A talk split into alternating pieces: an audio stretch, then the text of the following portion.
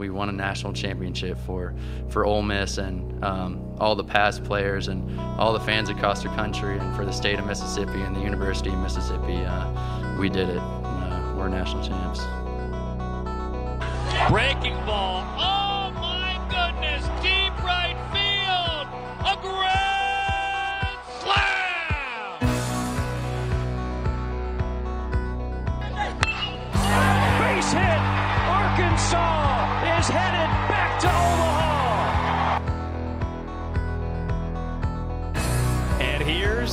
Tommy White. First pitch swinging. In the air to center. D'Onofrio back and it's gone. The legend continues. Payoff. Got him swinging. The Campbell Camels, the dynasty of the Big South. And now Tony Vitello bumps the third base umpire. Set. He'll throw. That is a line drive in the gap. Did he do it again? It is another ball in the gap for Morrell. Another extra. Oh, that is gone. A home run for Brian Morrell. Swinging a ball driven. Way back. And foul. No, gone. He did it. Ortiz kept it just fair and walks it off with a grand slam.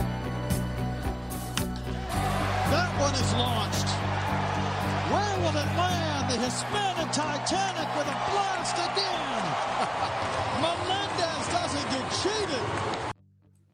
Alrighty, what is up, college baseball fans? Welcome to the Week 11 preview episode of the 11.7 podcast.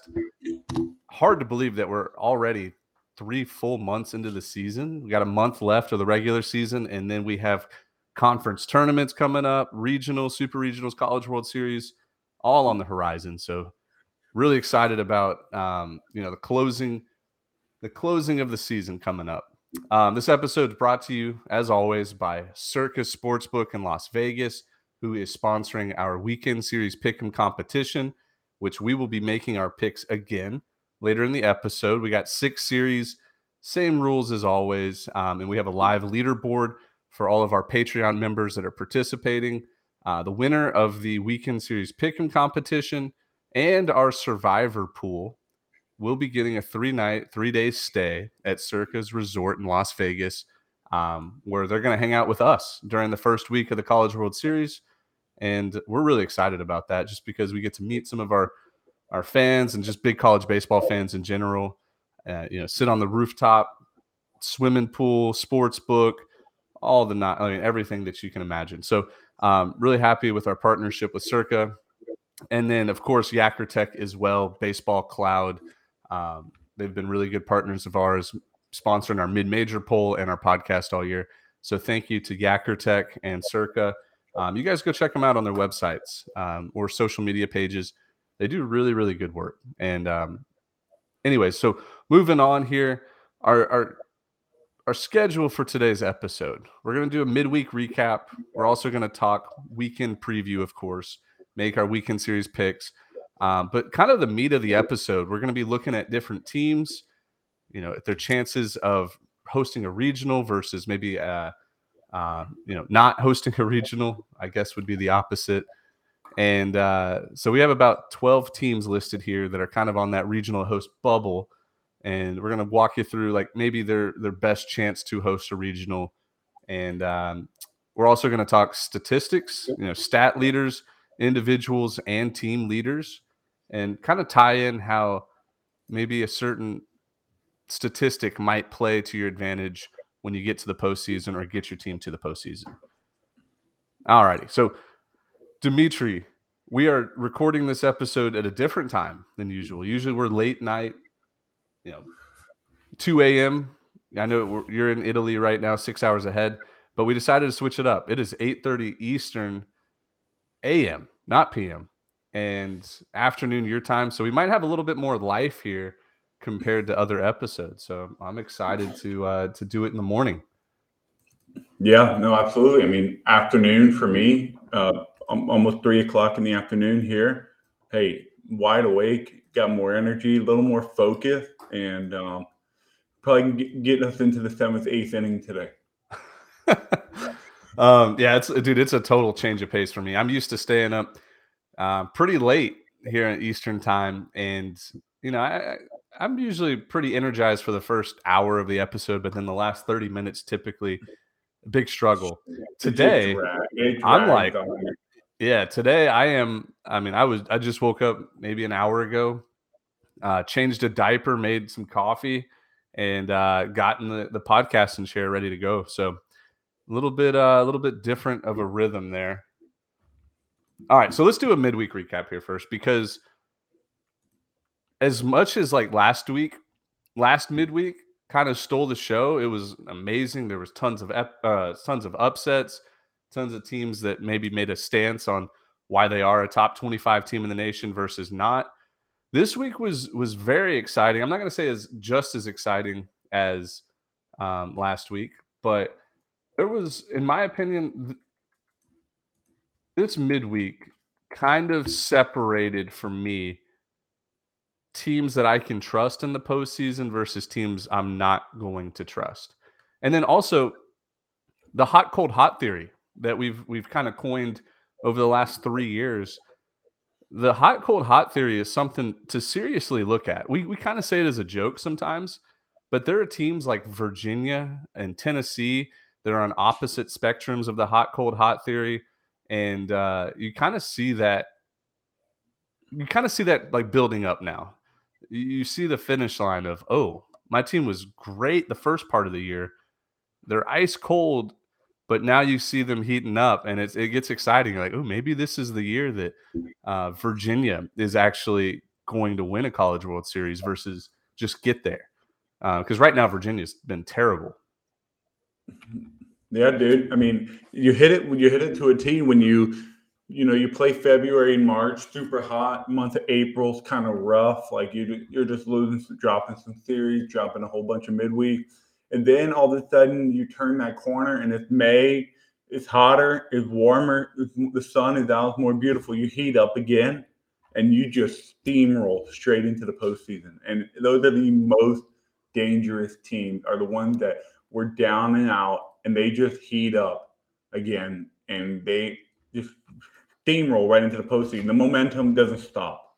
Right. So here's here's a team. Like, here's a team I want to start with that nobody is like really looking at it this way, but mm. I, I've I've convinced myself. But LSU is kind of fitting that hot cold hot theory, and um, for I guess let's kind of introduce it. Maybe there's a new listener or someone that hasn't heard us talk about it. The hot cold hot theory is you play great baseball the first 20 so you know, 20 or so games 25 games and then in the middle part of your season you cool down you lose games you're not supposed to you don't play great maybe you have injuries and uh, your whole team's just not healthy. And then at the end of the year the last maybe 15 regular season games last 20 regular season games you heat back up and you just start steamrolling teams and uh, you know you got your lineup set you know which players to trust you know your starting rotation and you start winning games. And that's what that's really what Ole Miss did last year. It's what Mississippi State did two years ago. Um, and like even you could even take it a step further and say Oklahoma who finished second last year did the exact same thing um, there so there is a science behind it. it it happens more than you would think but LSU for me they I know they've been winning games. You know, like last week they swept Ole Miss, right? But they they had to come back and win one of those games, and like they didn't play great. They they've lost back to back midweeks now to Louisiana and the Nicholls State, which we'll recap the Nicholls State game because I, I was in awe about it.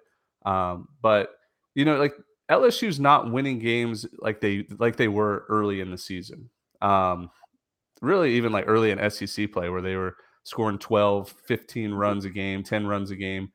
Hey, maybe are you saying so you're because I'm like trying to like figure out where you're going with it. Are you basically saying LSU is so good that this is considered their cold streak, just dropping a few midweek, dropping a weekend series, not even a weekend series, one game a weekend. Like what? Like where? Are you, Where are you? I don't. I'm trying to find cold part.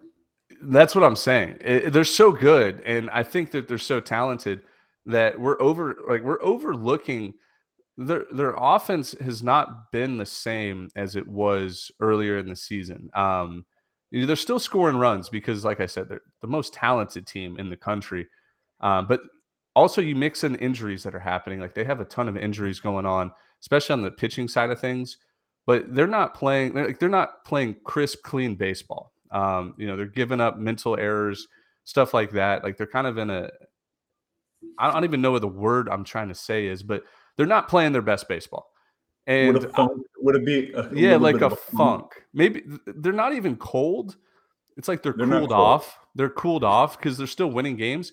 But I, I, I promise you, Dimitri, I think this team has about four or five more gears to get into. And like once the once the postseason happens, might not even be in Hoover, but I think once you get into regional play, you're going to see a completely different LSU team um, that's going to be scary and playing their best baseball of the year. I really do think that they can they can switch it into about three or four more gears higher than what they're playing. Um, but they, it's almost like they're like coasting right now. I think their lineup has been hey for the most part their lineup's been pretty consistent this year. Yeah, their their their run per game is probably down the past seven eight games or six games ish, but overall I think they've been one of the more consistent units in the country. Their offense, their pitching is where it's like, all right, buddy, like we the, the pitching is what needs to heat up. The pitching is what needs to tighten up and really buckle down because that, that offense, you can't ask them to hit a grand slam every game. You can't ask them to cash in two out RBI every single two out run. Like that's that's almost like a coin flip at that point. So if that offense puts up five runs, then you give up six. That's that's tough pill to swallow when you lose games like that. Mm-hmm. So that's what I'm saying. Like their pitching is what is the only thing I think that could be considered cold. Right. Um I, I think the reason why their offense like I'm considering their offense cooled off or cold right now is just because you got players that are injured right mm-hmm. now, like Tommy White's injured, Tre' Morgan's injured. Um, you know, Dugas has been injured recently as well. Um, you're it, it's like the perfect like coasting mode that LSU's in. Maybe that's the best way to put it. They're they're not playing 110%, like they're not playing balls out, dirt bag style baseball. It, it's mostly like, all right, we're just gonna play a we're gonna play like a, a man, I, I hate I hate using this phrase phrase, so I'm not gonna say it, but do you do you understand where I'm coming from? I'm putting my own brain in a pretzel now. It's it's like they're not trying to take the extra base. They're not trying to um, hit a but home run every think time. Of it, think of it as a 162 um, 162 game MLB season. When you hit the dog days of June, July, the dog days. That's what I was. That's are, what I'm trying to say. Like they're trying to get across the finish line. They're trying to get to the the final half of the season, the final third, and then they'll light the flame again and just steamroll into the, the end of it. With give it everything they have, empty the tank. Mm-hmm. But for now, they're just trying to stay alive, stay healthy, stay consistent. Um, and then when May rolled around and when Hoover rolled, and then you got the regional at the Box, I think you're going to see all that come back into play again. Right. Like playoff hockey is a great example. I don't know anything about hockey. I just know that like Dude, when the postseason like... come when when the postseason rolls around, you see these teams play at a different level. And I think that's what we're going to see from LSU. So if you're an LSU fan or an LSU hater, ultimately what I'm trying to say is like don't take these midweek losses too hard. Um, don't don't value them too much. It's a great story for Nicholls. It's a great story for Louisiana to win these games. But I promise you, this is not the LSU team that you're going to see in the postseason, which is all that matters. And like LSU is in a perfect opportunity now where they can coast into the postseason, you know, get healthy um, because they're going to be a national seed pretty much no matter what. They have three, six, nine, 12 SEC games left against Alabama, Auburn, Mississippi State, and Georgia. Even if they finish 500, like, like even if they finish 500, in those 12 games, six and six, they're going to be a national seed. They're not probably not going to be the number one team in the country, um, but national seed is all that matters. You want to lock up a home playoff series in uh, in a super regional, And then once you get to Omaha, anything can happen. Seeding does not matter there. Um, and I think Jay Johnson knows that. I think the players know that as well. Like they've put themselves in a position to to kind of coast through the rest of the year, get healthy, and uh, and move on from there. But anyways, I, I don't want to spend too much time on LSU. I just know that there's a lot of listeners and a lot of uh, college baseball fans that are interested in them because I've been tagged in dozens of tweets like, "Hey, is Wake Forest really the number one team in the country?" Or, "Hey, isn't South Carolina better than LSU?" Um, the number one, the rankings for number one mean nothing right now, literally zero. Um, so I, I, I don't want to say like stop tagging me in tweets or stop asking me if Wake Forest or uh, South Carolina hey. or Van- Vanderbilt are number one um, or LSU. Like it's going to figure itself out, and it's really not going to matter. Top if, eight's all if, that matters. If I'm South Carolina, Wake Forest, LSU, if I'm any of those teams, I don't want the number one national seed because it's bad, bad juju, bad mojo, bad history. You don't want to be the number one national seed. It, it doesn't end well. Right. Oh, I mean, so, what, it's been since 1999 since the number one overall yep, seed. The Miami Hurricane. Right. So, like I said, it, and you will you will agree with this. One through eight doesn't matter, but if you're in one through eight, like you're in a good position. Like it, yeah, they're yeah, all about the same. Eight is, you can't help yourself any more than that. If you want to nitpick it, yes, being one and two or being one and easier when you get to Omaha. All eight national seeds make it. You're technically seeded with the, the better side of the bracket, but, but it never works like, out. At that point, it doesn't even matter. Mm-hmm. So right, um, yeah. Let's uh, let's let's get into these midweek. Yeah, let's start right here with the with Nicholls State. Um, Nicholls State upsets the number one team in the country, LSU, and they had a clutch hit, and, and I believe it was in the uh, the top of the ninth. They were down. Let's see. No, no, they, t- no, they tied it in the eighth. I, am looking at the box score now. You're right. So they tie it in the eighth inning, um, and and their pitchers were doing a great job just keeping LSU off balance all game. LSU had a big six um, sixth inning. They scored four runs, and you're kind of like, oh, okay. LSU takes the lead four three in the sixth inning they're going to end up winning by you know five or six runs. Um, Nicholls State's out of pitching, but but no, they they they ended up just shutting LSU out until the bottom of the ninth. But there was a clutch. I think it was a pinch hit, two two RBI single in the top of the ninth to give them a six to four lead.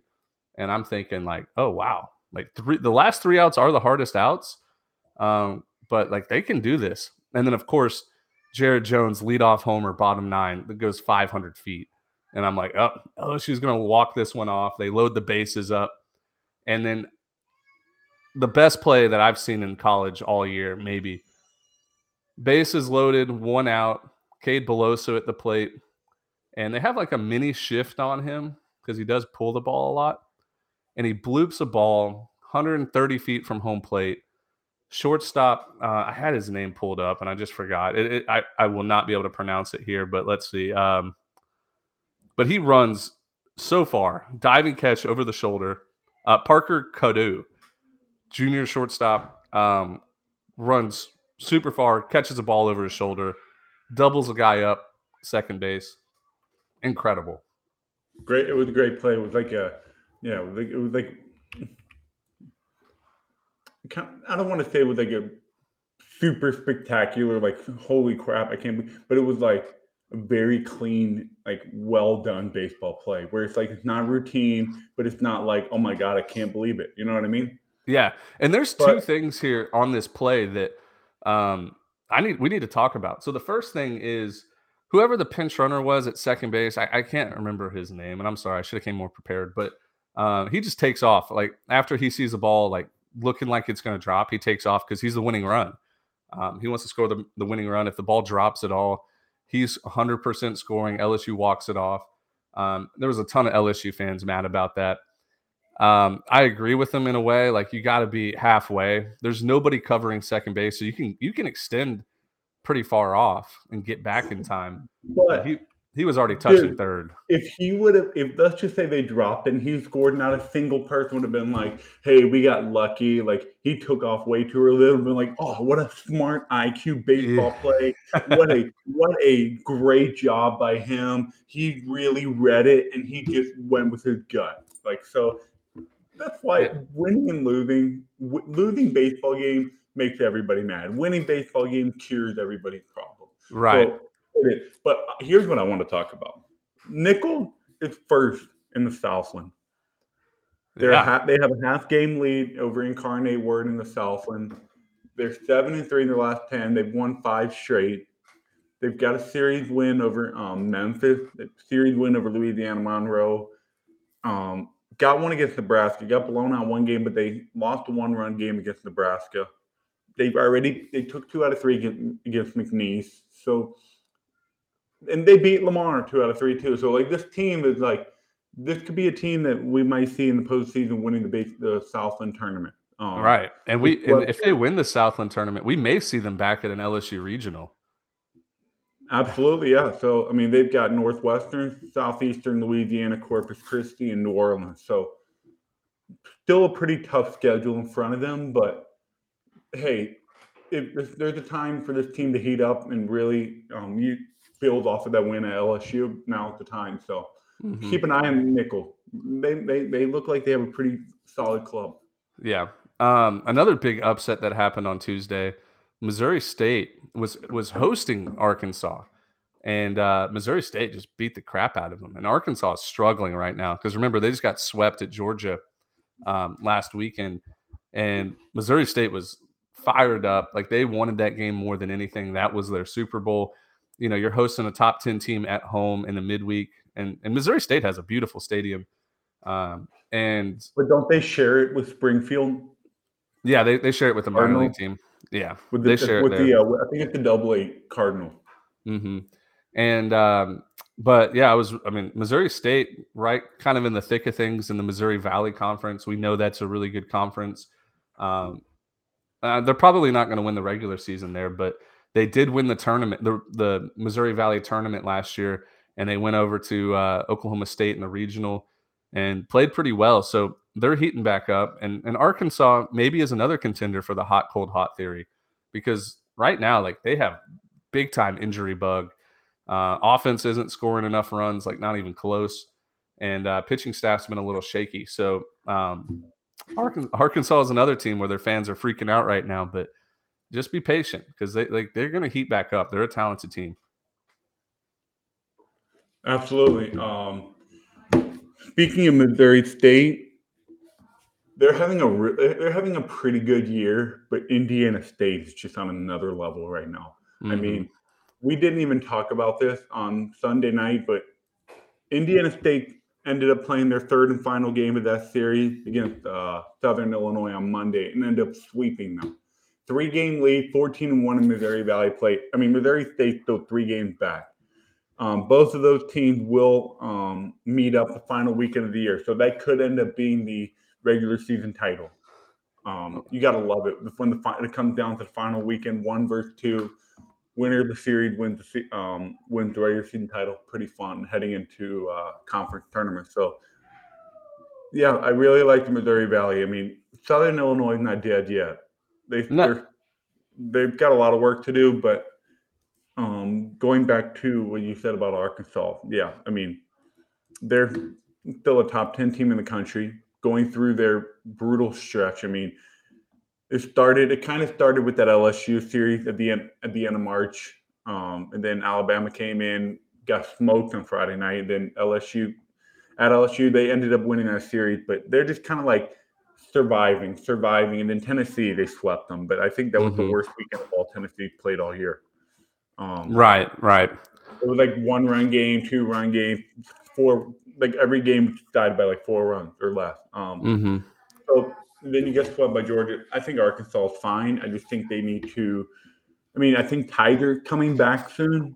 I think um, another one of their big pieces coming back, but getting Tygart back at the end of the game is going to be humongous because I mean Georgia put up two runs in the eighth and ninth to um, to win that game, and then they put up three and uh, wait, They No, hit that sorry. game tying grand slam and then Yeah. the walk off home run, so five runs in the ninth on Sunday. Yeah. So I mean, Tygart coming back will be massive for our for the Hogs. So um, I, there's not, nothing to worry about for me with Arkansas. Make it to the tournament of the host. Worst case scenario, you're a regional host. Best case, you're a national seed. The rest is the rest is up in the air from there. So Right. regular season matters, but once you secure a hosting spot or a super regional spot or national seed, who cares? Mhm. I don't think this Georgia series really does any too much damage to them in terms of being a host. Yeah, I mean, it really just saved Georgia's season. That's about it. Um, because They're, they're hot. Georgia's Yeah. hot. It is what it is. Georgia's hot, Tennessee's hot. Even like you could make a case for like Duke out there, red hot right now. Duke had a big mid uh, midweek win, and uh, you remember back in 2019 when they finished like 19 straight wins and they were a two seed in that Tennessee Yeah. regional. They won the ACC tournament. Um, well, we got kind of a flashback there with Duke um, beating Campbell in the midweek, four to two. Like for a game that I thought was going to be super high scoring, um, it looked like both teams like they. I mean, they pitched incredible, um, and, and and that's at Campbell's Field, which is pretty small, pretty hitter friendly. Um, but yeah, Duke's won 12 of their last 14 games, six in a row. You look down their schedule and you're like, oh, I could see Duke making a run. And Duke has put themselves not only in a hosting picture, but they finished strong. Like they could be the second best ACC team and getting a national seed pretty easily. Um, and dude, I, what I like okay, about what I like about Duke's team is starting pitching very underrated. Um, they got dudes that throw pretty hard and they throw strikes, and then right now the offense it's a pretty veteran offense like Alex Mooney and stuff. Uh, MJ, um, not Melendez, but I forget his name. Uh, but they've been they've been hot, and I mean, Duke is fifth in the country in team ERA with a 349 ERA. They Yeah. can really push it. They've been up there. They've been like top five, top six most of the year in terms of ERA. So they can really pitch. hmm Um, yeah, no, I, I I love their pitching, and they they did win a game at Wake Forest. They lost a series earlier in the year, um, but like right now in the ACC, in my opinion, it goes Wake Forest one, and then about ten spaces down, and then you get like the Duke and the Virginia, um, Miami, Boston College. Like it, there's just such a big separate or separating in the ACC from Wake Forest which like right now, I think if they played the tournament, Wake Forest would win the national championship because like their starting pitching is incredible. And then you get an you get an offense like that. Not only do they hit bombs, but they just work pitchers to death. Um, they get starting pitching out early, and uh, they feast off of bullpens. It, it's it's really really cool to see Wake Forest have a legitimate national championship contending team um, after like all these years we've seen them build it up because they've built that program up recently Yep. like la- last five Hey, years or so Another another uh, game, another midweek that involved an ACC team. NC State um, and East Carolina. They played a really really clean, um, really clean baseball game at uh, in Raleigh. Yeah, and those were two- yeah. 5-4. those were Um, two struggling teams they both got swept the week before uh, nc state got swept by clemson and east carolina got swept at wichita so this was a big midweek game just to get the the train back on the tracks for both of them Yeah, I mean East Carolina's struggling big time right now. Um, lost that series to Houston, swept UCF, and then swept Cincinnati. Um, but since so, then I mean, they, they get swept they by get swept by Wichita.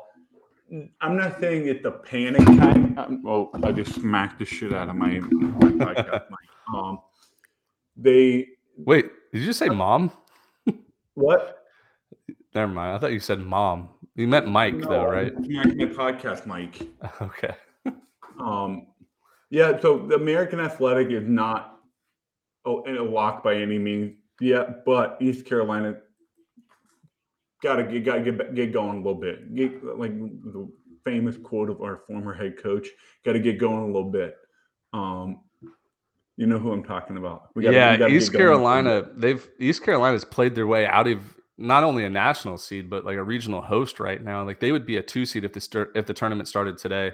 Um, and they they they're, so they're a game back of Wichita and Houston, which are tied for first, but they don't have the tiebreaker against either one of them. So um, if East Carolina doesn't win the regular season title, I don't see any way that the committee gives them a regional host um, just because of how weak the conference is. You look through the RPIs, Wichita State's the next highest at 97, and then you get a bunch of like 100s and 200s in that in that conference. So um, East Carolina's got to get going. I mean, maybe it is a hot, cold, hot theory for them. Um, it, they kind of fit the mold.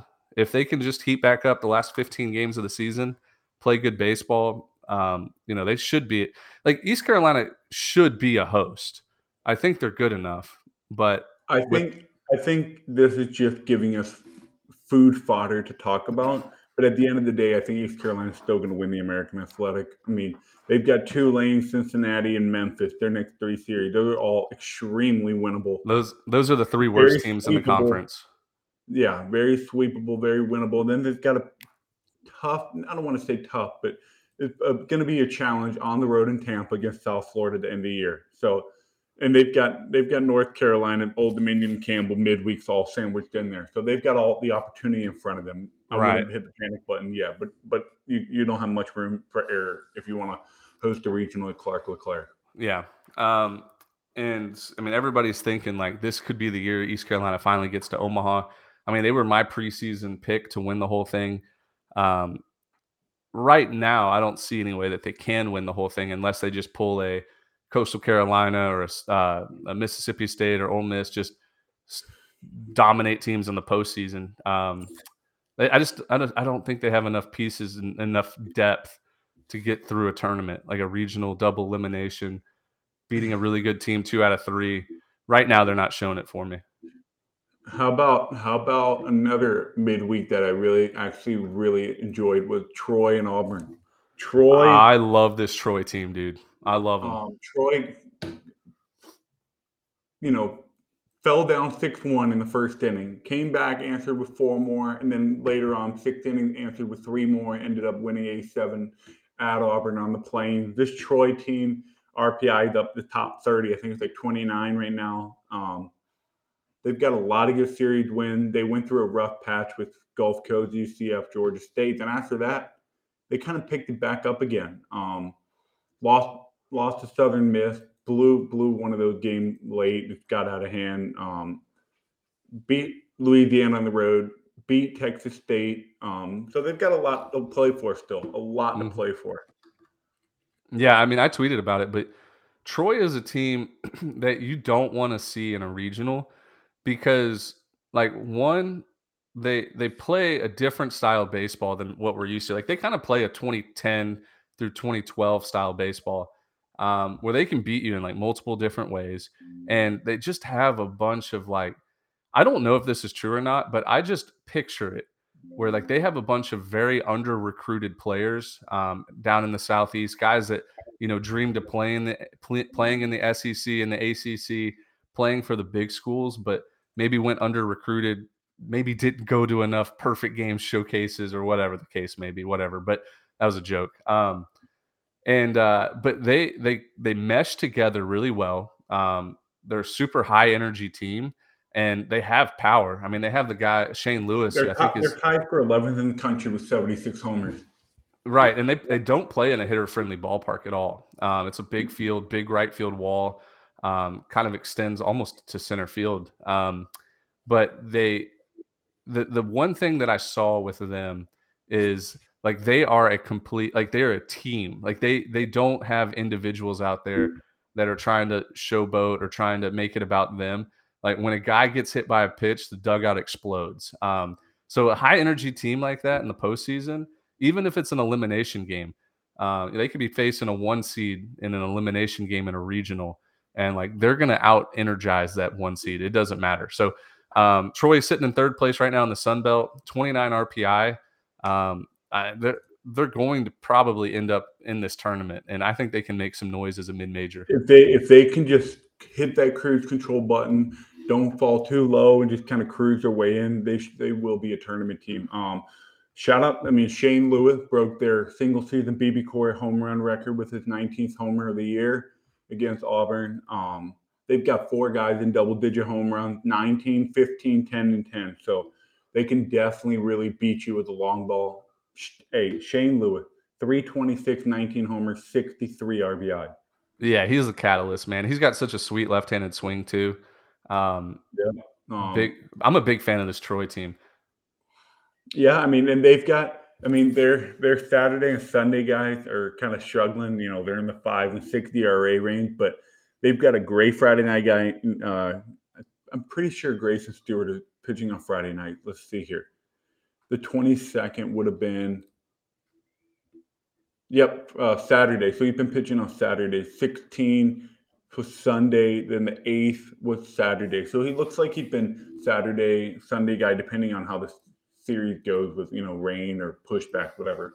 So they've got a middle of the pack guy. So if you can win, get a win on Friday night, they've got Stewart. Good team. Good team. Yep. I like what I see from Troy.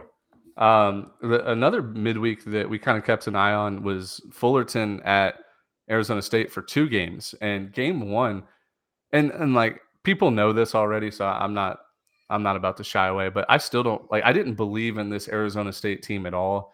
They were like one in nine or something in against quadrant one teams. Like they were beating up on bad teams. We saw them at the top of the Pac-12 standings, and I thought I thought a lot of people were overhyping them, but they go out and win a huge series last weekend, um, and then against uh, Stanford. No, no, um, I'm sorry, Oregon State.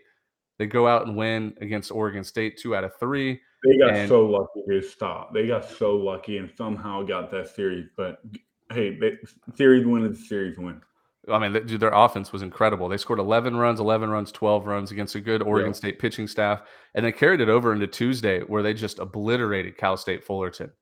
And uh, I mean, everybody knows how much we love this Cal State Fullerton team uh, as one of the best mid majors. I mean, they, they beat them nine to one, out hit them 17 to five. And like on Monday, or uh, sorry, on Tuesday night, I was like, do you know what, dude? Arizona State might be the best team. Um, I mean, them and Stanford might be neck and neck in the Pac 12. Uh, and then yesterday was funny. So, Wednesday, the second game of the midweek against Cal State Fullerton, um, it was, dude, it was just runs galore. I mean, it was crooked number after crooked number every inning. And uh, Cal State Fullerton tied at eight to eight in the seventh. And there was no run scored until the 11th. But Cal State Fullerton ended up winning 11 to eight, scored three. There was 30 combined hits. Um, but like this midweek was beneficial to both Cal State Fullerton and Arizona State because they both jumped up in the RPI. Like they split it one and one but it helped both of their RPIs, um, which is like kind of unique, you know. Usually, like one and one, you're like, okay, maybe one team will drop, one team will, will gain a little bit, or they'll stay about the same. if both teams are good, if both teams are really good, it'll it'll help both teams. Yeah, um, it usually works that way. So, I mean, Arizona State, they do have a tough stretch to finish the season. They have Oregon for three, Stanford for three, USC for three, and UCLA for three. So those are four of the best teams in the Pac 12. But I mean, if they can go, let's see, that's 12 games there. If they can go six and six in those 12 games, that's a solid two seed um, in the tournament. And if they go nine and three, that they're going to host a regional. It, it's like that simple. 13 yeah, and four I mean, in the Pac 12. I think Arizona State's got everything in front of them. Um, just don't get swept, and you'll be in a good spot to be at be there at the end to win that Pac-12 regular season title. Fullerton, on the other hand, three and a half game lead over Northridge and Santa Barbara in the Big West, but they've got their they've got arguably their one, their second toughest stretch of the year. I mean, they have Stanford, Michigan, USC, Texas to start the year, but this might be tougher. They've got Northridge, TCU, UC San Diego, Long Beach.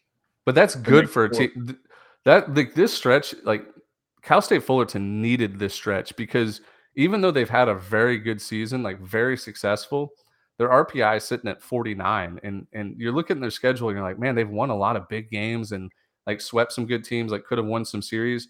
Like their RPI should be higher than 49, which 49 is usually a bubble team uh, when it comes to selection Sunday. But now that they get in RPI 60, uh, sorry, yeah, 67, 51, 32, 75, I mean, that's 10 games right there from lower. I mean, right in that quadrant one, quadrant two window. Um, like they need this because if they don't win the Big West somehow, then they might not make a regional, um, even as an at large. But and I think that I think this is a postseason caliber team. Um, for sure, they might not they might not woo you with home runs and big power on the bump, but they find ways. They just win ball. They just win baseball game, and at the end of the day, that's what matters the most. So, Yeah. um, I mean, they've got they've got all kinds of series win. They've got a series win over Texas. Should have had one over Stanford. Series win over Irvine. Um, series win over Santa Barbara.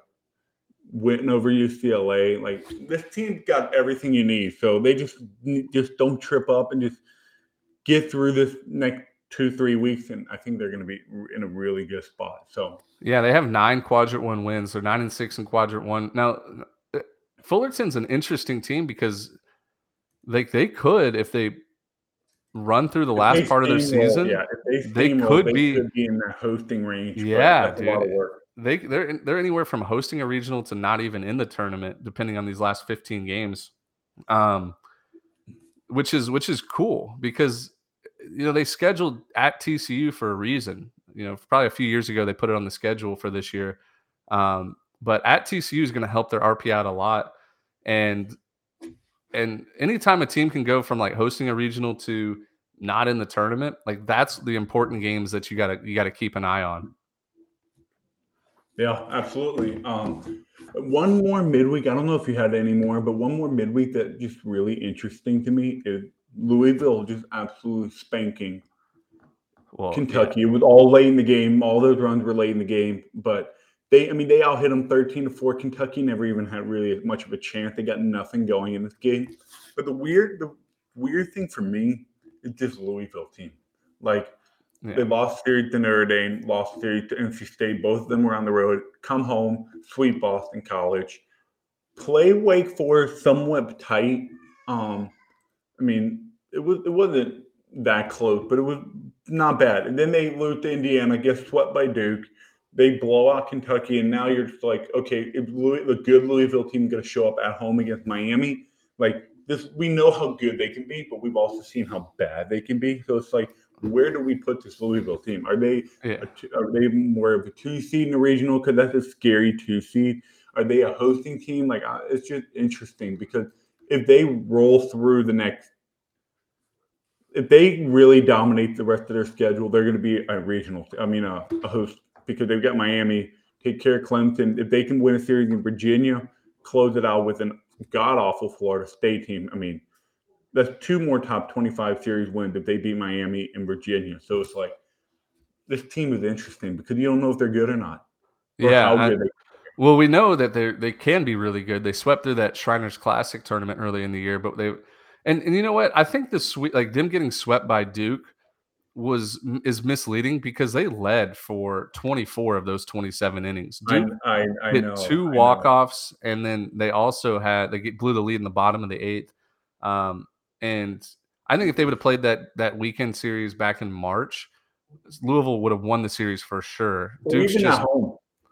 yeah, we're, we're at home, but like Duke's just playing great baseball right now. So they got swept. Um, I don't put too much weight into it. I think it says more about Duke just being a resilient team. But you're right. Like Louisville has shown where they can beat, like compete with the best of them, but also like just lose to teams that are not good. I'm just looking at these Yeah. ACC standings right now, and like, dude, there's one, two, three, four teams with eight wins two more with nine, and then you got like 10, 11, 12 for the rest, and then Wake Forest at 16. So, like, a big thing for me is like everybody's kind of still alive except for Florida State. Even Georgia Tech and Pitt, who are like 8 and 11 and 8 and 13, they can still play their way into an at large picture. Like, they just got to win series. Yep. Um, you have any other midweek? Um, not off the top of my head. I mean, I know Miami hit a million home runs. That was good to see. Uh, Yo-Yo Morales is finally getting hot again. He was uh, just not hitting baseballs hard for a while, but he hit like two or three home runs this midweek, or sorry, two home runs this midweek. Um, Campbell, Campbell's an interesting team right now because RPI is sitting like in the 30s somewhere, but they're ranked top 10 in in most um, most polls like D1 baseball, I think has them at nine. Um, I don't think Campbell has any way to host a regional this year, so they're going to be a really good two seed. Hey, one more, one more, um, one more thing. Mississippi State Governor's Cup champs. Um, they already won the series. Then they take the midweek. They absolutely um control the Governor Cup for the 2023 season. Yeah, They've somebody had to lot- somebody had to win the Governor's Cup. But I said, yeah, somebody had to win it.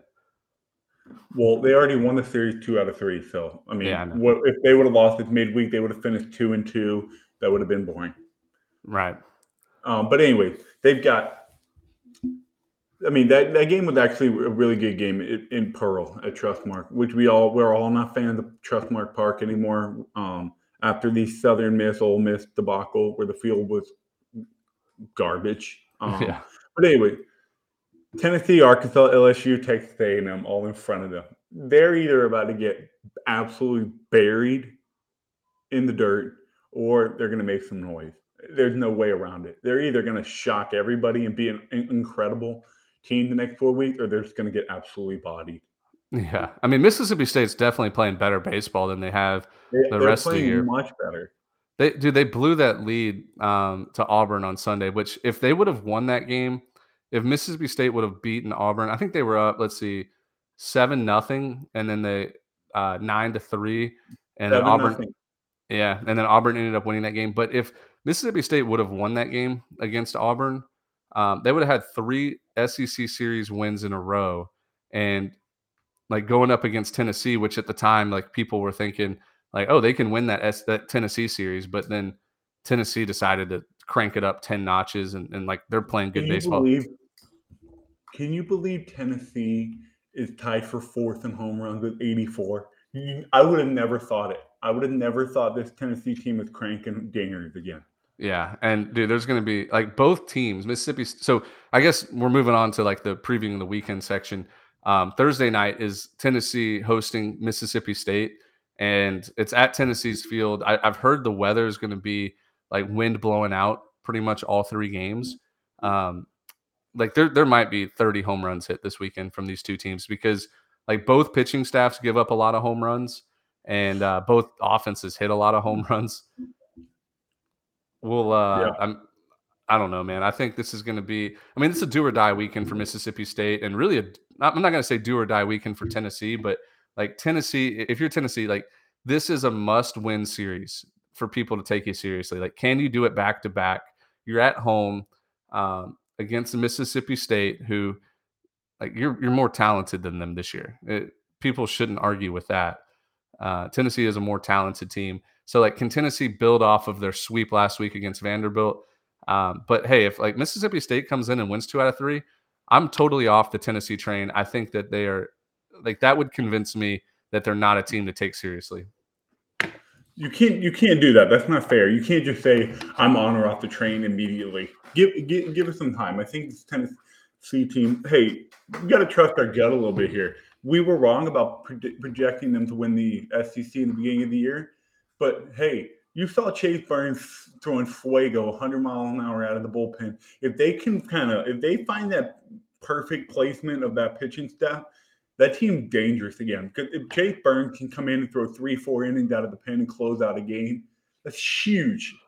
Oh, he's Huge. he's been much better out of the bullpen. I'm a huge fan of them moving him to the bullpen. Like, Throw back to back like where this days. team- I like where this team can go from here. Um, but we'll see. I mean, we all know you got to win ball game between Friday or Thursday, Friday, Saturday, Sunday. That's when you got to win games to make a difference. So we'll see. I think this Tennessee team really needs to prove that they don't need to play down their come. They can really stomp on somebody's throat when in crunch time when they really need to win a series. So the pressure's on them. Um, let's see how they respond. Arkansas needs to respond Thursday. They big time against A and M. Um, A and M fighting for their life. They're not on life support yet, but this is a series that would really help them give some comfort. Are you talking about A and M here? Yeah, Dude, I mean, I think if you're A and M, like you couldn't pick a better time to play Arkansas because like A and M, Agreed. A and M struggled early in the season, but A and M's been playing pretty good baseball, um, and like showing that they can.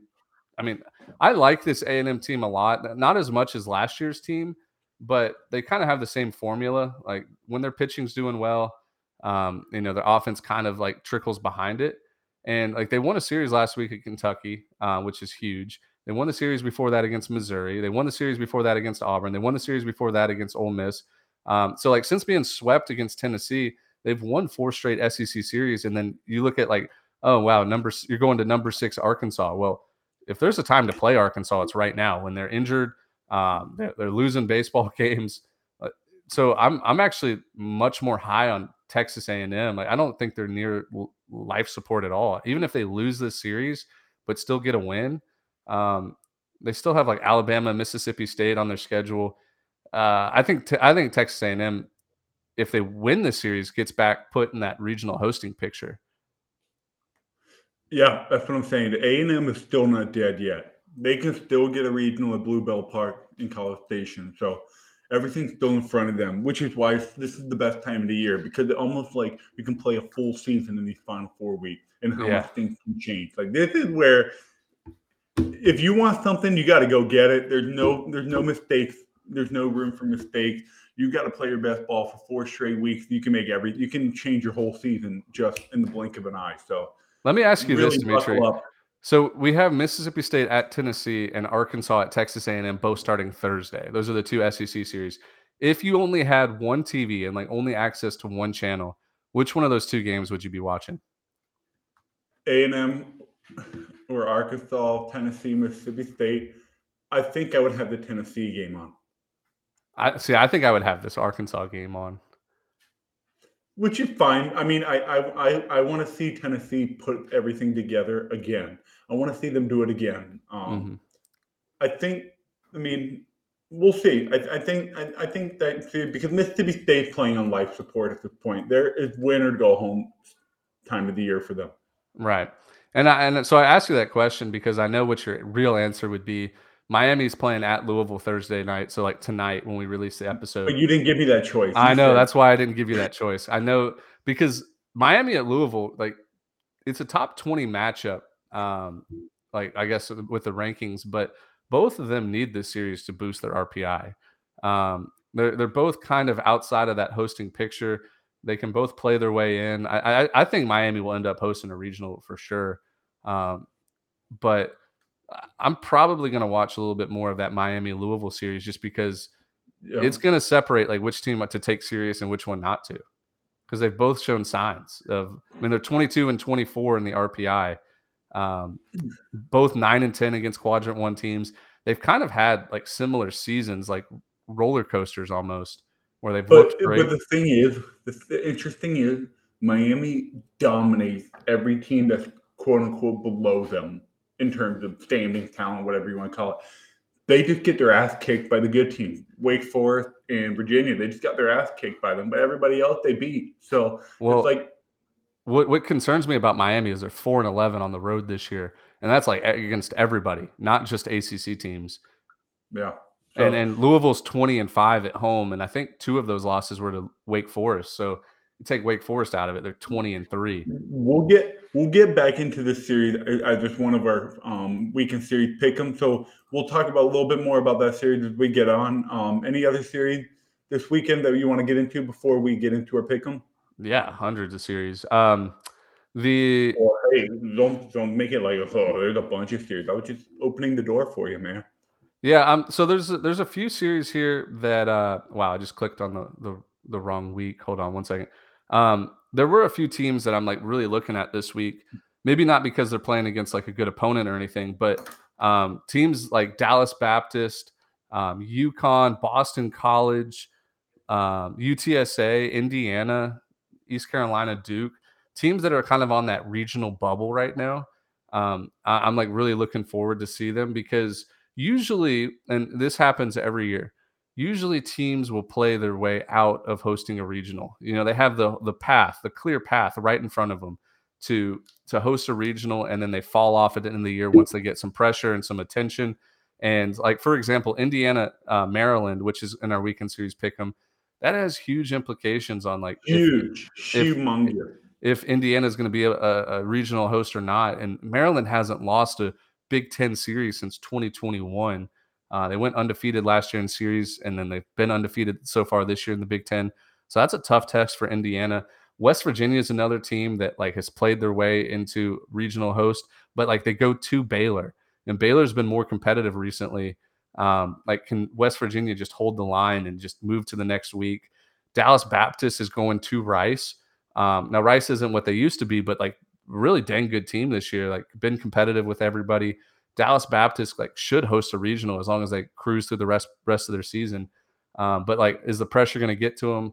They just blew a game against TCU, uh, go ahead grand slam, and it, it ended their 14 game win streak. But like Rice can be a pain in the butt, man. Like they can, uh, like Rice could win this series at home. So I'm looking at that one a lot. And then um, I think here I'm going to interject the series here. Well, I think Old Dominion and Texas State is an elimination series this weekend. I think one of those teams, Yeah. whoever loses this series, can be kind of pushed out of that push to get an at-large bid in the in the Fun Belt. Um, they're both, I mean, they're identical. They're both 10 and 8 Sun Belt. Old Dominion 54 RPI, Texas State 55 RPI.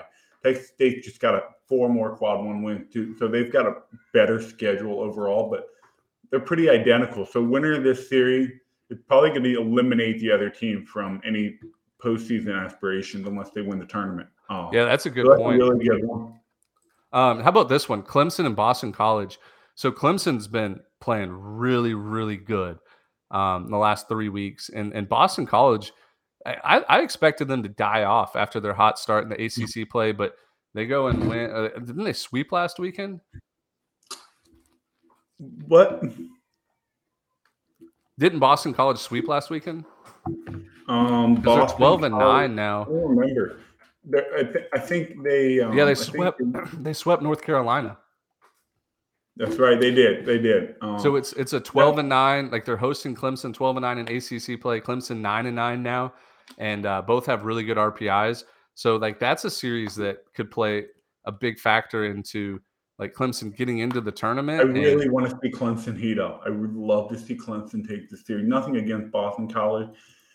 I Caden see Eric Backish. I want to see Eric Backish make some noise the next couple of weeks and get Clemson over the hump and into the postseason. Yeah, dude, Caden Grice has been seeing beach balls recently, and like, there's nothing more that excites me than just a big hoss that is seeing beach balls, putting his best swing on balls, and just launching them out of the field. Um, like Caden Grice for Clemson, just a physical Yeah, specimen that's been 500 foot homers. Yeah, I mean, I'm trying to see some other Well- series here. Coastal Carolina at Louisville. I think that's a trap series because Louisiana gets swept by James say, Madison. You- did you say Louisville? I meant Louisiana. Coastal Oh, Carolina. I was like, at- oh, I was like, how did I miss this series? And No, Coastal Carolina at Louisiana. I'm so sorry. Um, but so Louisiana, since beating LSU in the midweek, they get swept by James Madison and like play their way way out of the at large picture, um, high RPI. But now they get to host um, top 10 Coastal Carolina. And it, we've seen Coastal Carolina away from home not be able to score as many runs. And like their pitching staff is shaky to begin with. But I, I think Louisiana could win this series and maybe get some more life towards uh, getting into the regional tournament. Um, but if they lose this series, then I, they're they're done. They're they're hanging on by a thread. hey, I get the Atlant- the ASUN battle, Florida Gulf Coast in the Fighting Mountain Dews of Austin Peay. That's a good series um, for the ASUN title. Um, Yeah. Austin Peay is one game back. Um, they get Florida Gulf Coast at home in Clarksville, so that's a good series. Um, not a series we'll be really watching or paying a lot of attention to, but just keep an eye on the on the box scores. Um, because Gulf Coast is one of those teams that 69 RPI, they've had an unbelievable year, but it's just like I've been there. I've been in this exact position. You've had a really good year, really quick to 30 wins, but it's like that RPI is not good enough, man. And you're gonna have to win that tournament, which is, and there could be more teams just like them. Really good season, a lot of big win. RPI just not good enough. hmm Uh, moving out west, there's two big Pac-12 series: Arizona State at Oregon. Uh, really, both of them. One of those two might like should host. If you think about it, they're 13 and four in the Pac-12, and Oregon's 11 and seven. But I mean, RPI wise, they're they're both super high right now. And uh, a series win for either one of these two teams is really going to boost their their postseason um, resume. So I'll be watching that one late night. Pac-12 baseball is going to be fun, and then UCLA Stanford, like just two the two of the blue bloods out west. UCLA struggling right now, nine and seven in Pac-12 play. Stanford's first or like in second place, I, I guess by half a game, thirteen and five. Um, but this is just a weekend. I mean, a series that we circle every year. Um, looking forward to it. They usually play each other really tough, and uh, UCLA really needs this series win on the road. Like almost have to have it. I wanted to go back and say something um, about Gulf Coast. They lead the country with 98 home runs. Yeah, I saw that in South They're about to Carolina second. 100 home runs. They're about to break 100 home runs in, let's see, in 41 games. That's dude, that's crazy because runs. so in 2016, Mercer, we had we were in first place in home runs, I think with 111 after the regular season. And uh, Coastal Carolina ended up passing us because they played like 15 extra postseason games and won the national championship. But um, dude, to have 100 homers in 41 games, ridiculous, man. South Carolina 92 and 40, Florida 86 and 42, Old Dominion 84 and 40, Tennessee 84 and 41, Campbell 83 and 40. All of And them are postseason I'm, I'm, teams. I'm not even surprised Maryland's here, 83 and 41. So a lot of big bopping team, um, and arguably two two of them might not even be in the tournament. So Who? Old, Old Dominion, Dominion. Old Dominion and Maryland could possibly miss it, or Campbell if they fall off the face off. Florida Gulf Coast and Old Dominion are the two first two that jump in my mind that can miss the Yeah, tournament. that's true. So a lot of big boppers there. Um, any other series before we get into our weekend pre weekend? Yeah, I want to talk a little bit about this UCLA Stanford series because um, UCLA did really disappointed me last weekend. They they were at USC, kind of the new kids on the block. Like USC is fine. Like Andy Stankiewicz has been re, like just turning around the, the USC program very quickly. But I still thought like USC or UCLA should have won that series. But credit to the Trojans, they win two out of three. They win Saturday. They win Sunday. Um, and so really the, my concern with UCLA started back in like the middle of March when they lose two out of three against Washington. They lose two, they lose both Washington State, and the other one gets postponed. And um, they like dropped a game to UC Davis, which is like one of the worst teams in the country. And I don't know, man. Like they UCLA is, might miss the tournament because they have three at Stanford, UC Irvine midweek, Cal, Cal State Fullerton, Oregon State, and then Arizona State. It- dude, if you you have to take all of those teams like very seriously, and yeah, it might help their RPI, but I just could UCLA could miss the tournament here, dude. I, I'm looking more at it. And that would be Yeah, bad. maybe. Um, yeah, I mean, I just don't want. I just don't want to ramble on too long about some of these teams because there's so much can change. So what we say today could be just completely irrelevant, literally by Yeah. Sunday. That's true. Um, only other one I, I want to talk about here, like, can Alabama win two out of three against LSU? Can they? Sure, they can. But do I think it's going to happen? Depends on what LSU pitching looks like. Um, I think they've got that uh, Shores is out for the year, but I think that was already known. Um, one more guy was probably hurt, so it depends on if Alabama can catch LSU sleeping a little bit. Yeah. Um, definitely, definitely possible. I mean, you saw Kentucky put up a bazillion runs after getting stomped Friday or Thursday night in that series. So Alabama, I think, is a similar team to Kentucky, not as talented offensively, but I think they can they can make they can compete in the series for sure. Yeah. Um, the only one, only other series here, Auburn at South Carolina. Um, Auburn, good team. Like they they have a lot of fight in them, but they're three and nine on the road this year, and they're going to one of the toughest places to play in the country, um, South Carolina. So like South Carolina could extend their SEC um, their SEC lead in wins by like quite a bit. Like South Carolina could easily sweep Auburn this weekend and uh, just keep keeping that uh the top SEC record. Yeah, absolutely. Um, hey, one more series that I was going to mention real quick: Kansas State, Texas Tech. Both teams need this series big time to keep up in the uh, Big Twelve race um, because it's going to start. Going to, but I mean, Oklahoma. Hey, I, I, forgot to mention this earlier. Oklahoma State back on top. I mean, they're tied West Virginia. But they have. I mean, they have three. I guess they three and three. West three wins, three losses more. So they've got mm-hmm. two series in front of them. But can you believe Oklahoma State is back on top of the Big West so quietly? They did it so quietly. Yeah, back on top of the Big Twelve. Um, yeah, I mean, dude, the thing Wait, with the Big Twelve.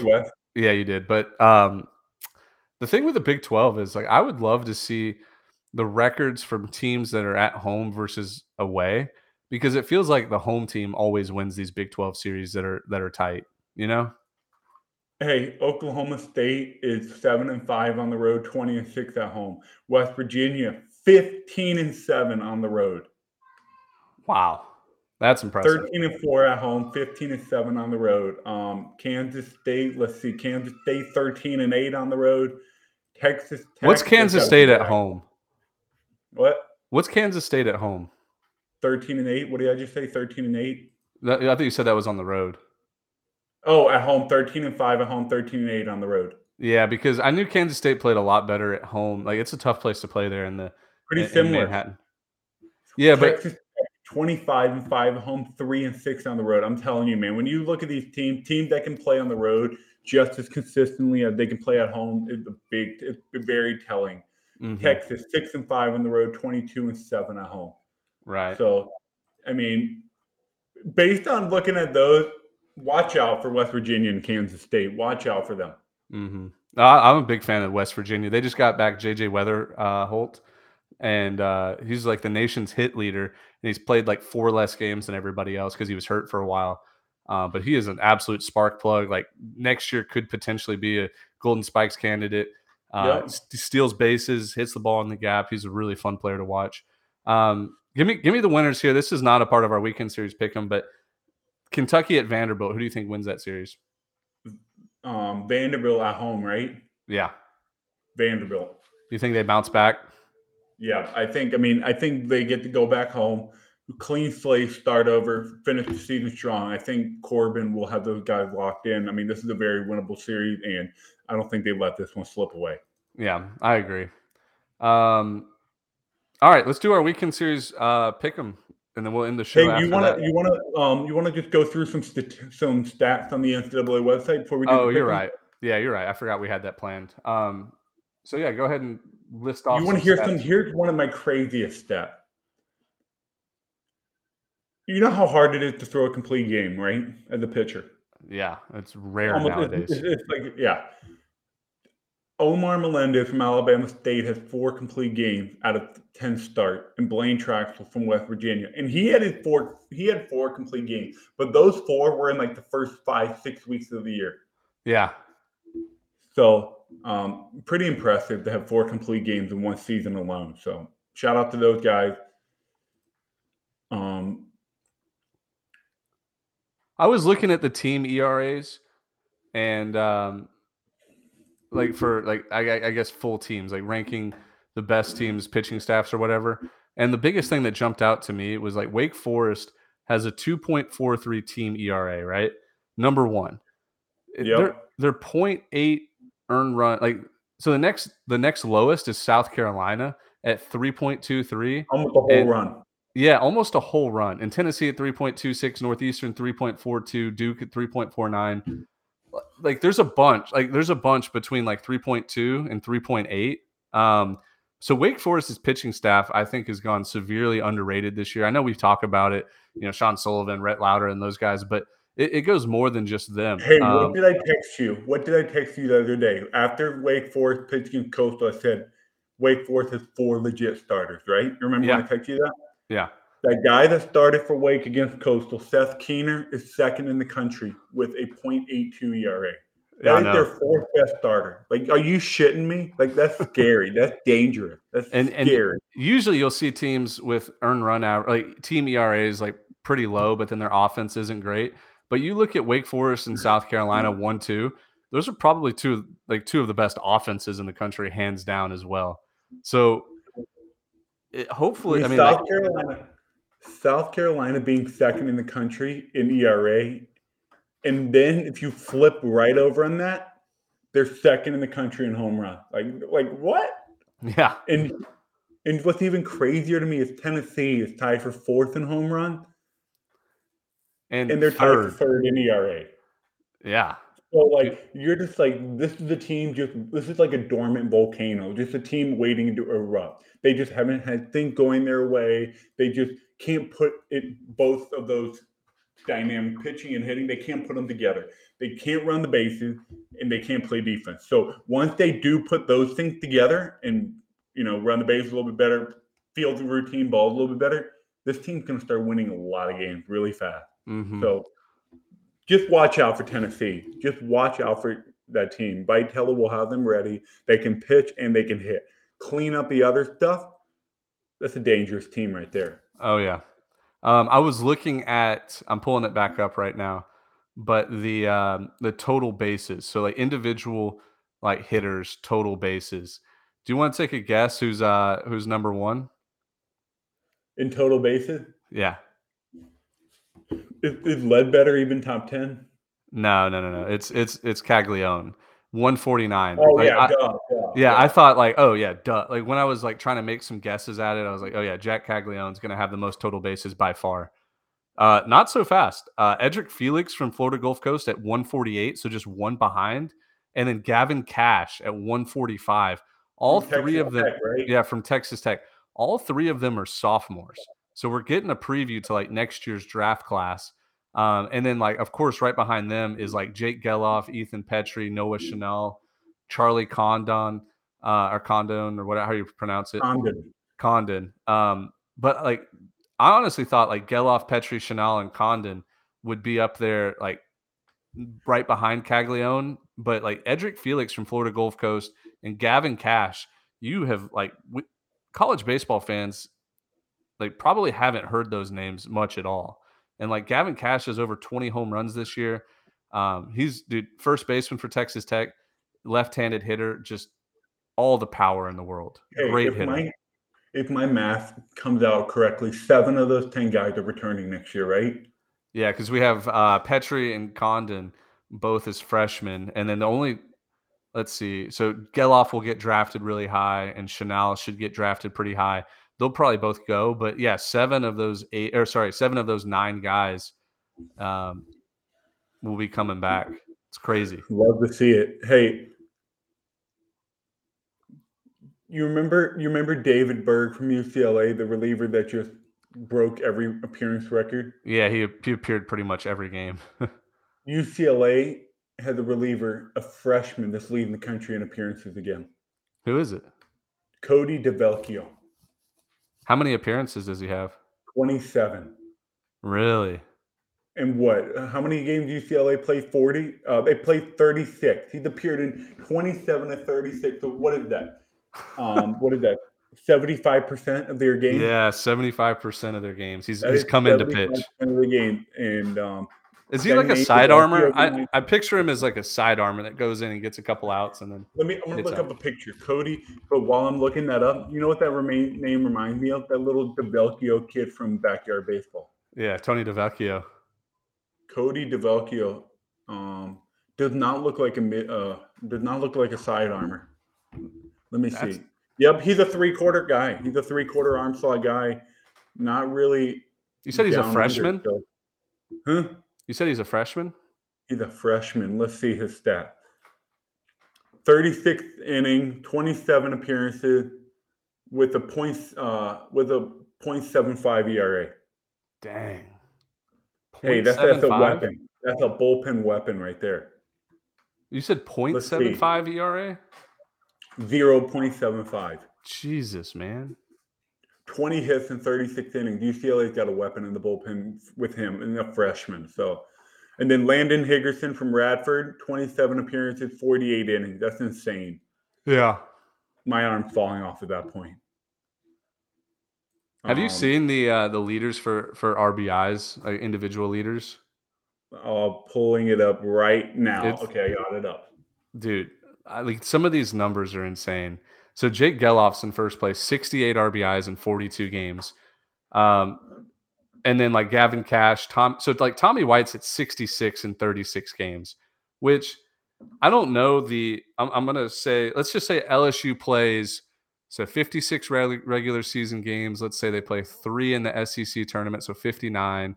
Say three in the regionals, three supers. So that's another six.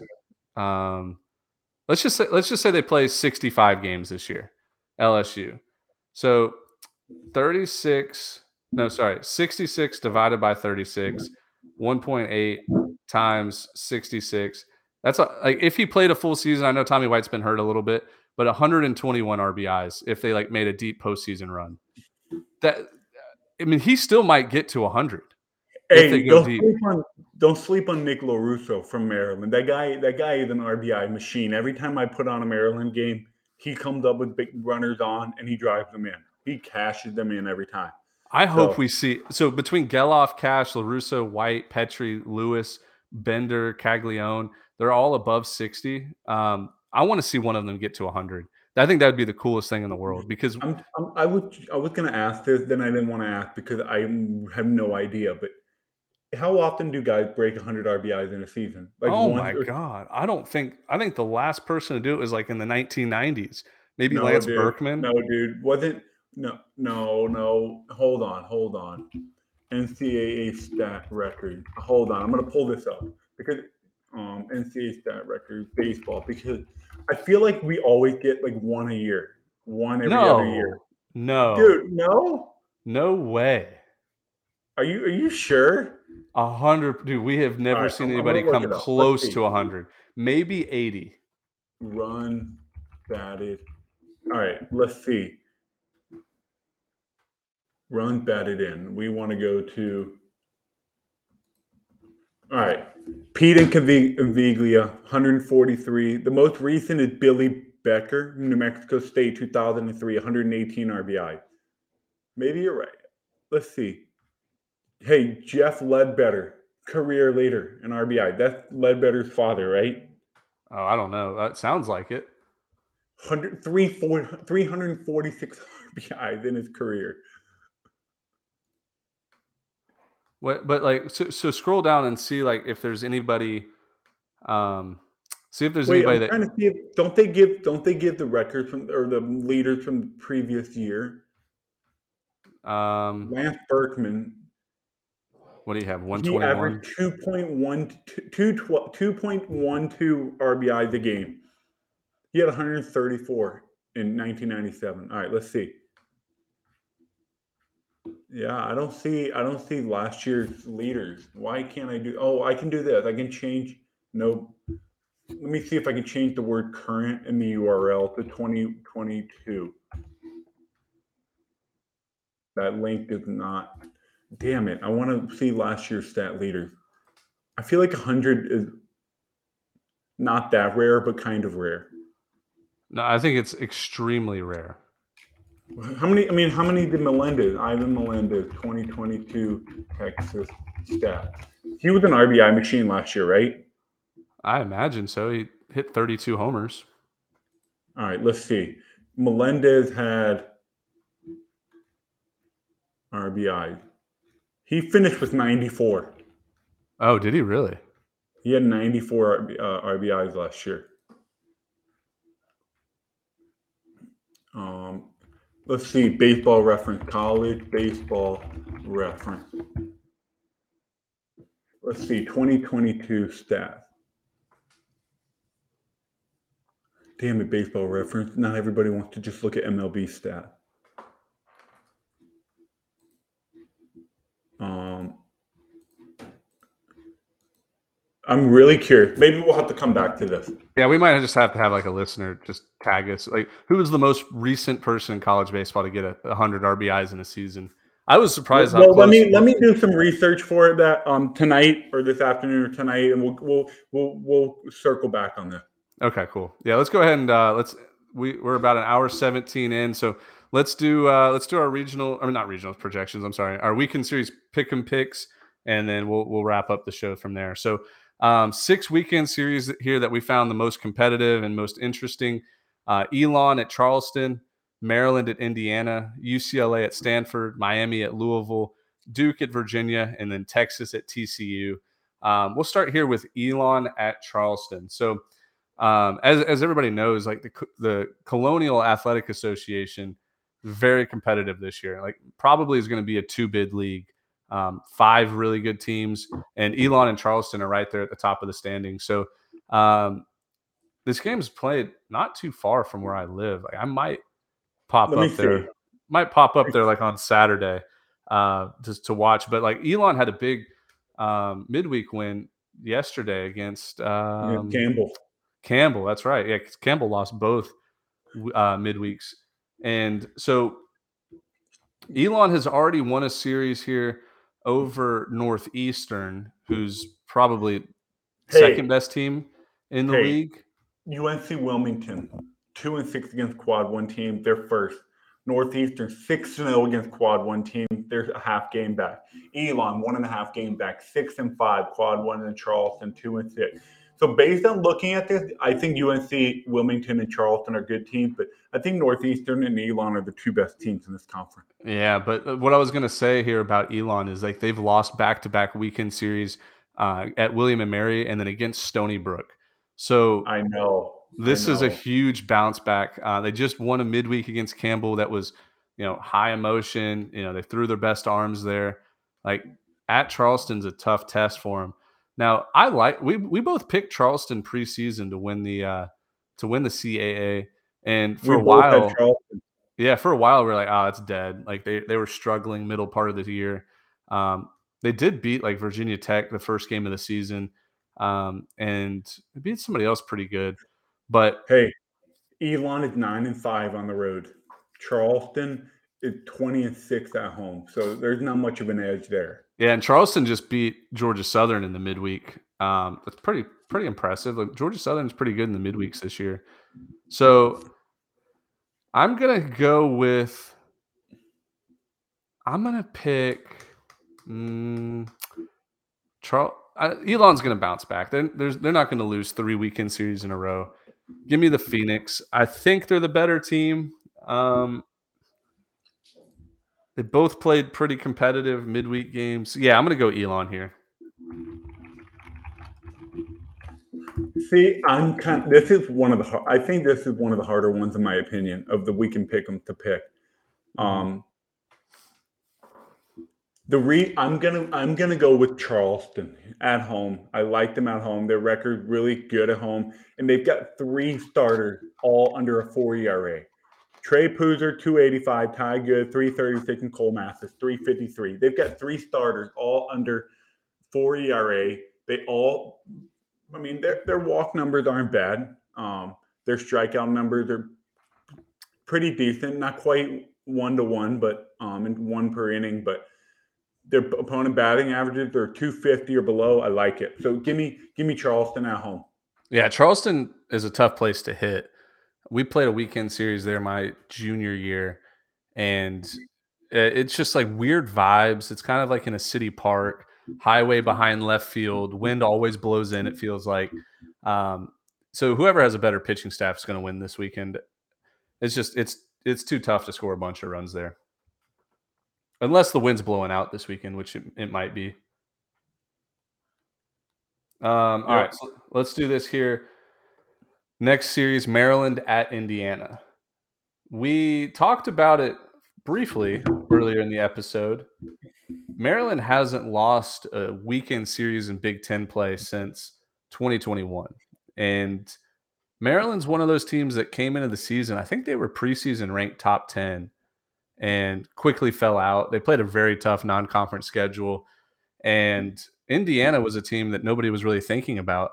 But now Indiana's kind of in a position we all expected Maryland to be in. So I, I think that's what makes this series so interesting is um, you, get, you get a team like Indiana who, if the season ended today, they would be hosting a regional. And you get a team like Maryland that are playing their way into like an at large berth for a regional. Um, Yep. I'm going to take Maryland Man. here. I'm going to take Maryland here. I think they do have a more talented team.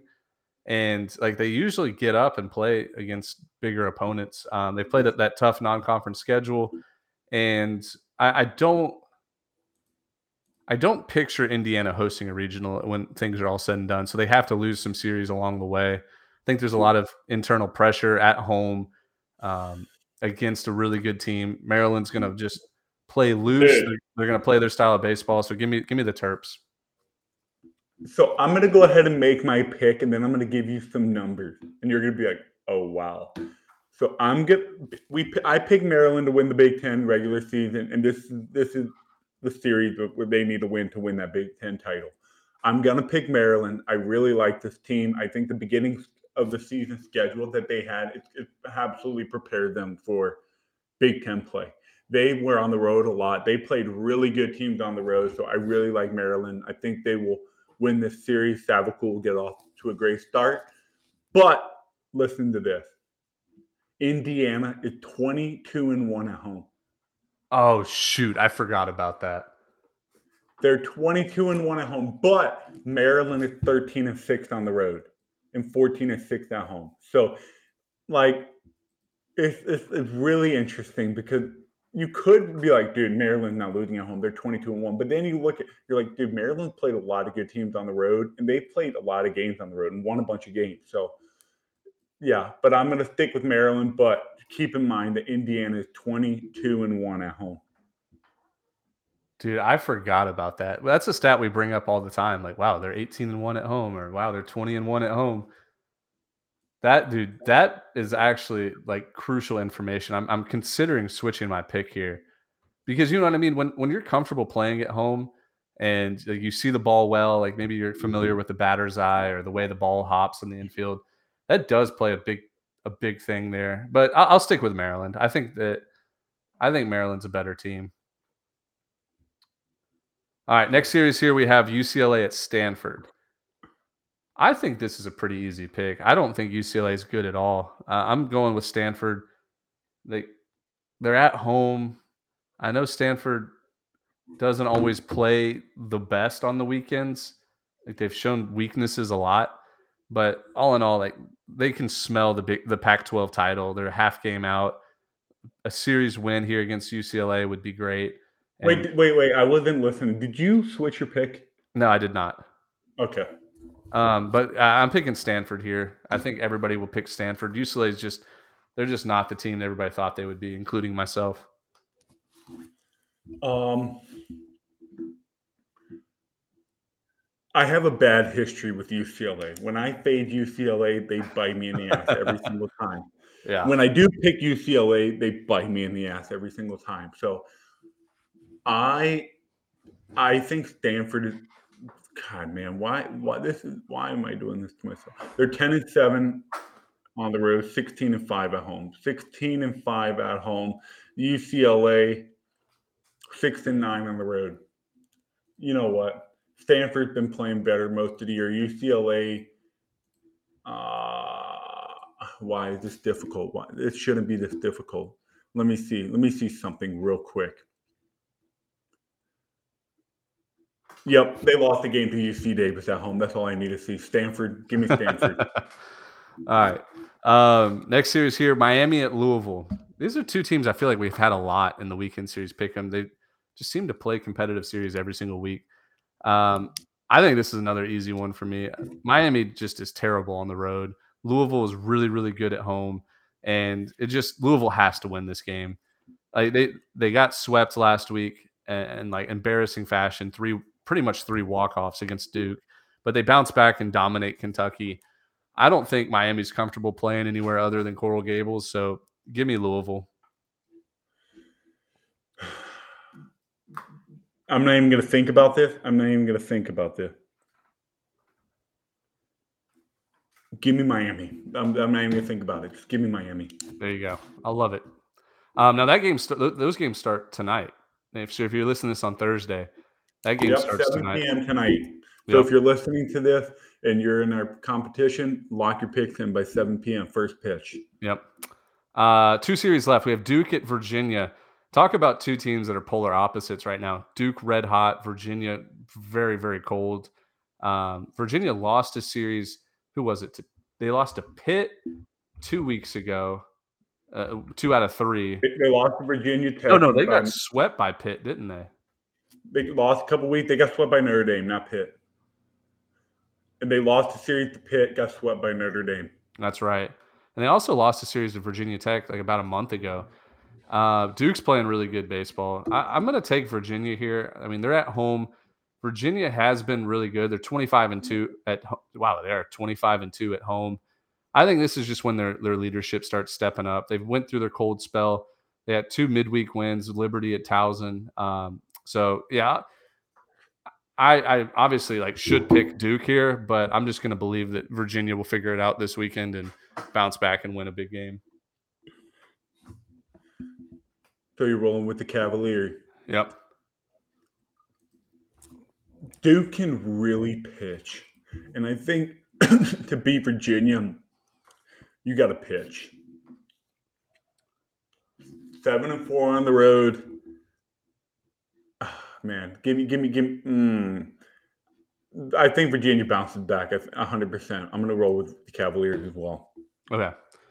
Wow. Us fading Duke might look terrible because Duke should like if there was a time for Duke to win the series, it'd be now because they're they're just playing better baseball than Virginia. But anyways, um, last series here, and we'll wrap up the show. Texas at TCU, a must-win series for both of these teams as well.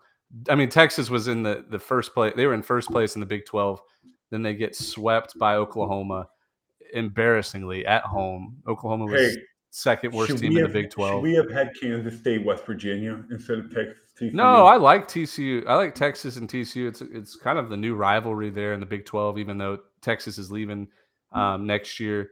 But I, I think this is going to be a very entertaining, high energy series because TCU needs to win this series just as much as Texas. Um, TCU has been playing terribly recently.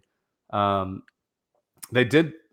The, the good news is they did come back against Dallas Baptist and they hit a go ahead uh, grand slam, big midweek win. And Texas dominated somebody like Texas Southern or somebody. But you look at the standings Texas eight and seven in Big 12 play, TCU seven and eight. Um, so TCU, if they win two out of three, would be tied with Texas for for fourth place. Let me look here. So how it has yeah, TCU's been playing terribly. Like like they lost two or three against UNCW, get swept by West Virginia. They also lost a midweek to Lamar in there. And that's after winning two out of three for, um, against Oklahoma State. I don't know. I'm gonna go. Uh, I'm gonna go Texas here. I'm gonna pick Texas because I know their pitching staff's getting healthier. They're getting somebody back, Pete Hansen or somebody, um, this week to throw. Tanner not- Witt. Yeah, Tanner Witt, not Pete Hansen. That was last year. By the way, speaking of Tanner Witt, I saw Kendall Rogers tweet like his kind of throwing progression that they were going to put him on. I thought it was pretty, pretty too cautious, too cautious. It was Mhm. like 15, it was like 10 pitches a week. And I'm like, dude, once you like, if you can, you can go 25 your first outing, you can go, you can bump that up to 35 your second outing. Then after that, you can go 50 and then 70 and then 80. Yeah. Like, like you can you can get up to 80 pitches in five weeks. I mean, you've done it Um, before, so yeah. I, I I just think it's a little too cautious, but I've also never been a high draft, a potential draft prospect, so I can't speak on that. But at the same time, I'm like, dude, if by regional time, that's over a month away. He, He should, should be able be- to pitch a full, game, Yeah. five inning, whatever. Um, but he's not. I don't think he's really relevant right now. I don't think he's going to flip a series one way or another. But TCU's been super shaky this year. This is, I mean, give me give me Texas. Wow. All right, then if you're taking Texas, I'm switching my pick. Give me TCU. I just All right. looked. Yeah, I just looked, and uh, so Texas gets swept by Oklahoma last week, and they really struggled with Baylor two weeks ago. Um, they won a two-run game, they lost a game, and then they they won a one-run game against Baylor. I think Baylor's pretty bad, and that was on the road. Um, and Just remember, just remember, you're fading a guy that's leading, leading you by like 17 games in the pick'em. Yeah, I need I need to fade you though. I need to make up some ground. So I'll take the I'll take the home team TCU. I mean, they've shown signs this year. and it's becoming so cliche now. But like sometimes you're like, wow, TCU, like, are they a complete team? Like because they, you know what I mean? Like they they've won big games throughout the year. So I don't know. Maybe uh I mean that five game losing streak this past week was bad. TCU has Texas. Yeah, so TCU has Texas, Cal State, Fullerton, Baylor, and Kansas State left. Got to win three of those four series there. Yeah, I agree. But um, either way, another week, another weekend. Enjoy your weekend, fella, folks, ladies, gentlemen, mom, dad, boy, girl. Enjoy your weekend. And as always, it's a pleasure. Yep. You guys uh, have fun this weekend. We'll be back Sunday night. We won a national championship for for Ole Miss and um, all the past players and all the fans across the country and for the state of Mississippi and the University of Mississippi. Uh, we did it. Uh, we're national champs. Breaking ball. Oh my goodness. Deep right field. A grand slam. Base hit. Arkansas is headed back to Omaha. And here's Tommy White. First pitch swinging. In the air to center. D'Onofrio back and it's gone! The legend continues! Payoff. Got him swinging. The Campbell Camels, the dynasty of the Big South. And now Tony Vitello bumps the third base umpire. Set. He'll throw. That is a line drive in the gap. Did he do it again? It is another ball in the gap for Morel. Another extra. Oh, that is gone. A home run for Brian Morrell. Swinging a ball driven way back and foul. No, gone. He did it. Ortiz kept it just bare and walks it off with a grand slam. That one is launched. Where will it land? The Hispanic Titanic with a blast again. Melendez doesn't get cheated.